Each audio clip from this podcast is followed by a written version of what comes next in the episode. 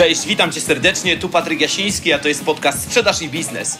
Jeżeli chcesz rozwijać swoje umiejętności w zakresie sprzedaży, negocjacji, perswazji, profesjonalnej obsługi klienta, albo lubisz czasem posłuchać ciekawych ludzi ze świata sprzedaży i biznesu, których będę miał przyjemność gościć, to zdecydowanie jesteś w dobrym miejscu.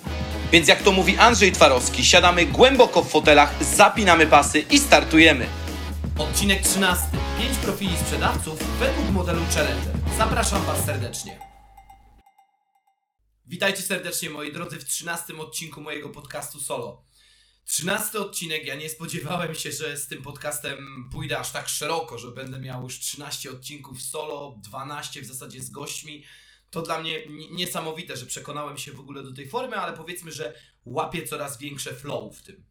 No i dzisiaj Chciałem naturalną taką drogą rozwinąć to, co nagrywałem dwa tygodnie temu, co publikowałem dwa tygodnie temu, gdzie zamieściłem cztery typy sprzedawców usług według Ulfa Radera. Ja bardzo lubię ten podział, ale dziś chcę się skupić na moim ulubionym podziale, czyli na podziale sprzedawców według metodyki Challenger, którą znajdziecie w książce Sprzedawaj jak Challenger. Ja tu nie będę nikogo oszukiwał, ci co mnie znają wiedzą, że jeśli miałbym podać moją ulubioną książkę dotyczącą sprzedaży, no to właśnie jest ją książka Sprzedawaj jak Challenger, którą napisali Matthew Dixon i Beret Adamson, jeżeli dobrze wymieniam ich nazwiska. Jest to książka, która bardzo mocno zmieniła moje postrzeganie na sprzedaż. I w tej książce też zamieszczone jest coś, co stosunkowo rzadko zdarza się w książkach, czyli badanie. I o tyle, ile ja jestem uczulony na wszelkiego rodzaju badania w sprzedaży, ponieważ uważam, że one są robione źle. Zazwyczaj jest tak, że mówi się, że nie wiem, w sprzedaży najważniejsze są na przykład relacje, no bo przepytano klientów, którzy skorzystali z jakichś usług, na przykład finansowych, co dla nich jest najważniejsze u dostawcy. No i później chodzi sobie taki jeden z drugim pacjent po świecie i mówi: Słuchajcie, w sprzedaży najważniejsze są relacje. No ale nie powiedział, że przebadali tylko jeden rynek, jeden kraj, jakąś małą próbkę klientów albo bardzo małą próbkę klientów, jakąś niewymierną. A w książce Sprzedawaj jak Challenger znajdziecie wyniki badań, które przeprowadzono na ponad 6 tysiącach sprzedawców z 90 firm w 44 krajach, co moim zdaniem Oczywiście to jest moje zdanie, pozwala nam spojrzeć wiarygodnie na te badania. Zresztą większość osób, które przeczytało tą książkę, ma bardzo podobne zdanie do mojego. To nie jest klasyczny podręcznik o tym, w jaki sposób wiecie, jakie tam mamy techniki sprzedaży i tak dalej. Bardziej ta książka ma ten swój taki podtytuł Strategie kontroli komunikacji z klientem. I to jest bardzo ważne, żeby właśnie kontrolować ten cały proces sprzedaży no to dziś chciałbym przedstawić Wam pięć profili sprzedawców, które opisali właśnie autorzy w tej książce, dlatego że te profile są takie dosyć ciekawe i ja stosunkowo często lubię omawiać je na szkoleniach. No więc po kolei. Mamy tak zwanych pracusi. Profil pierwszy to pracuś. To jest 21% próbki, czyli w tej próbce 21% osób to byli pracusie. Czym oni się charakteryzują? zawsze starają się robić więcej niż się od nich wymaga. Czyli innymi słowy, po prostu dają z siebie więcej. Łatwo się nie poddają. Czyli to są takie osoby, które wiecie, które, które, które ciężko jak gdyby im odpuścić. One są bardzo takie zawzięte, nawet może czasami zadziorne. Mają silną wewnętrzną motywację, czyli tak jak mamy te dwa obszary, takie dwa główne obszary motywacji, motywacja wewnętrzna i motywacja zewnętrzna, to oni właśnie mają silną tą wewnętrzną motywację i są zainteresowani ocenami i możliwościami rozwoju. Innymi słowy, jeżeli zaproponujesz takiej osobie jakiś udział w dodatkowym szkoleniu, w doszkoleniu, wziąć udział w jakiejś ankiecie, zrobienie jakiegoś kursu, to te osoby są bardzo otwarte na to. I słuchajcie, ja mówię Wam o podziale, który również obserwuję zarządzając zespołami sprzedawców Pewnie będę przytaczał pewne przykłady, bo w jednej ze spółek, którą, której działem sprzedaży zarządzałem kilka lat temu, miałem właśnie w swoim zespole takiego typowego pracusia. To był Bartek. I Bartek, on nie był najlepszym handlowcem, żeby, żeby to było jasne. On, on nie, nie powiedziałbym, że miał najlepsze skille. Nie powiedziałbym też, paradoksalnie to była bardzo przeciętna osoba, ale dlatego zawsze był w czołówce moich handlowców, bo to był typowy pracuś. To był gość, jak zaczynaliśmy pracę o 8.30, on przychodził już o 8.00 do biura, już się przygotowywał do pracy, zawsze wychodził później. Pamiętam jeszcze jedną taką sytuację, gdzie przyszedł do mnie i zapytał się, czy on może z klientem pogadać w sobotę. Ja mówię, no Bartek, no to jest twoja sprawa, no chcesz, to gadaj, no ja, ja cię nie będę naciskał. On do mnie mówi, stary, mówi, co to jest za różnica, czy ja pogadam z nim w tygodniu, czy w sobotę z domu.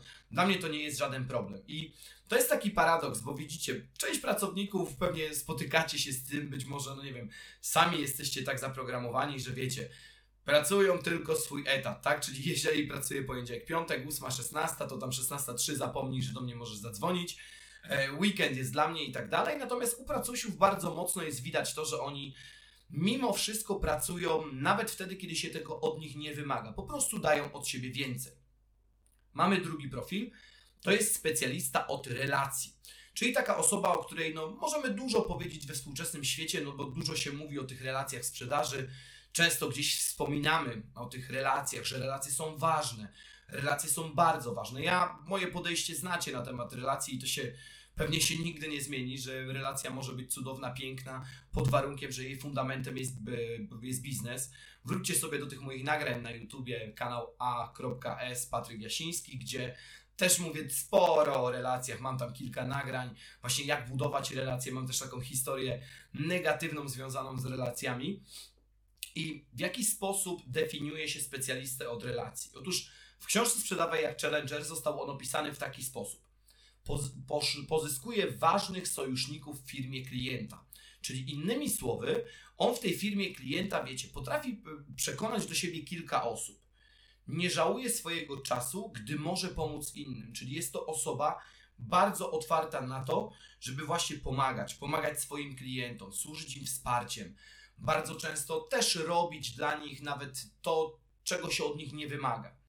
I ze wszystkimi świetnie się dogaduje. Czyli tutaj mówimy zarówno o pracownikach naszej organizacji, jak i pracownikach organizacji klienta. Do czego może nam się przydać specjalista od relacji? No słuchajcie, do niczego innego, jak w sytuacji, w której musisz w firmie klienta przekonać do siebie kilka osób, potrzebujesz to zrobić, no to wtedy warto skorzystać Ci ze wsparcia właśnie specjalisty od relacji, który Ci w tym pomoże, dlatego że on świetnie buduje te relacje, on się świetnie dogaduje z ludźmi, on ma bardzo dużą swobodę takiego dogadywania się, takie flow powiedziałbym nawet, w budowaniu relacji z klientem. Trzeci profil e, handlowca, opisany w książce właśnie Sprzedawaj jak Challenger, to jest samotnik. I samotników było 18% próbki. I znowu zaraz będę miał historię z samotnikiem, ale najpierw powiem, powiem czym oni się charakteryzują. Podąża za swoim instynktem, czyli jest to taka osoba, która wiecie, która często ma taki zmysł, często sama gdzieś wytycza sobie ścieżki, tak trochę jak kot, nie? Wiecie, to, to, to słynne, że kot zawsze podąża swoją ścieżką, to tak trochę jest ze samotnikami. Jest pewny siebie. Samotni, osoba o profilu samotnika jest cholernie pewna siebie. Ja obserwując wszystkich samotników, mogę w 100% powiedzieć, że to jest prawda. To są osoby bardzo pewne siebie i są bardzo trudne do kontrolowania. To jest prawda. Najlepsze, co możecie zrobić, jeżeli macie w swoim zespole samotnika, to ja mam taką, taką, taką sugestię, bo ja już współpracowałem z kilkoma samotnikami, takimi bardzo dobrymi samotnikami. Ja miałem z nimi prostą zasadę. Jak masz zrobioną swoją robotę, to ja ci się w nią nie wpierdzielam. I pamiętam do dziś taką historię z jednym z moich samotników, z Martyną którą też pozdrawiam serdecznie, której wpadła wycieczka, jakiś tam last minute, ktoś tam się wycofał i ona mogła, e, mogła w miejsce kogoś polecieć. Ja już teraz nie pamiętam, czy to do Turcji, czy to do Grecji, mniejsza o to. W każdym razie Martyna przyszła do mnie i powiedziała: Słuchaj, wpadła mi wycieczka last minute, co ty na to, jakby mnie tam nie było przez tydzień w biurze? Ja mówię do niej: Słuchaj, Martyna, układ między nami jest prosty, czyli jak masz robiony swój wynik, to ja ci się w robotę nie wpierdzielam. No bo ja mam taką zasadę zarządzania, zresztą pewnie kiedyś, e, kiedyś jeszcze szerzej o nich opowiem. No i ona powiedziała do mnie, no dobra, mówi, ale y, co ty na to, jak ja sobie wezmę telefon i będę sobie tam pracować y, z, z leżaka? Ja, ja znowu mówię, mówię, no słuchaj, mówię, no ja nie mam z tym najmniejszego problemu, leć sobie, pamiętaj jaki jest między nami układ, że ty masz mieć zrobiony wynik i tylko i wyłącznie na tej podstawie nasze zasady współpracy, które mamy teraz wypracowane, czyli że ja ci się nie wpierdzielam w twoją pracę pod warunkiem, że masz wynik. No i co? Wzięła ze sobą telefon na wakacje, wynik zrobiony, wszystko gitara. Czyli z samotnikiem, z samotnikiem należy tak zarządzać, że ustalić z nim jasne kryteria współpracy. Ja wyznaję zasadę zawsze. Jak robisz swoje, to ja mam cię pozytywnie gdzieś, w sensie możemy sobie pogadać o sprawach prywatnych, ale nie do końca będziemy rozmawiać o sprawach firmowych. Czyli z samotnikiem ustalamy wprost, czego my od niego oczekujemy, jakie są jasno, jakie są nasze oczekiwania w stosunku do takiej osoby i po prostu rozliczamy się z nią z wyniku, czyli wracamy do zarządzania przez cele. Kolejny profil, profil czwarty, to specjalista od problemów. I to jest 14% próbki. I to jest taki typ trochę, który mnie najbardziej w biurze wpienia, jak mam takiego specjalista od problemów, ale najpierw go zdefiniujmy. Czyli proponuje sensowne rozwiązania wewnętrznym i zewnętrznym uczestnikom procesu. Czyli on zawsze będzie szukał, żeby dla wszystkich było dobrze, żeby e, wilk był syty i owca cała. Dba o to, żeby wszystkie problemy zostały rozwiązane i skupia się na szczegółach. Bardzo szczegółowa osoba. Dlaczego ja mówię, że nie, nie lubię mieć w biurze specjalistów od problemów? No bo to jest taki typ osoby, do której jak zadzwoni klient z jakimkolwiek problemem, to one będą tak wszystkich w koło absorbować, bo przecież klient ma problem, ja muszę mu pomóc, to i tamto, że bardzo ciężko odciąg często odciągają ludzi od roboty.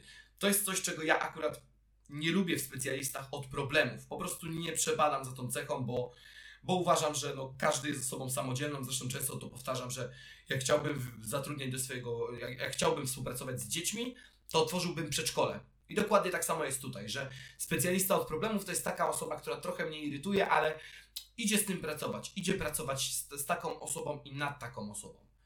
No i mamy piąty profil, mój ulubiony profil, czyli profil OS zatytułowany Challengerem, który wynosił 27% próbki i ktoś z Was może sobie zaraz policzyć te procenty i powiedzieć, stary, ale tu nie ma 100%, no i to jest pełna zgoda, tu nie ma 100%, prawdopodobnie mm, jakieś tam e, profile zostały niesklasyfikowane, bodajże 9% tutaj brakuje. Challenger ma zawsze inny pogląd na świat, czyli za każdym razem widzi wszystko zupełnie inaczej. Rozumie, na czym polega działalność firmy klienta, czyli on rozumie, co dokładnie robi jego klient.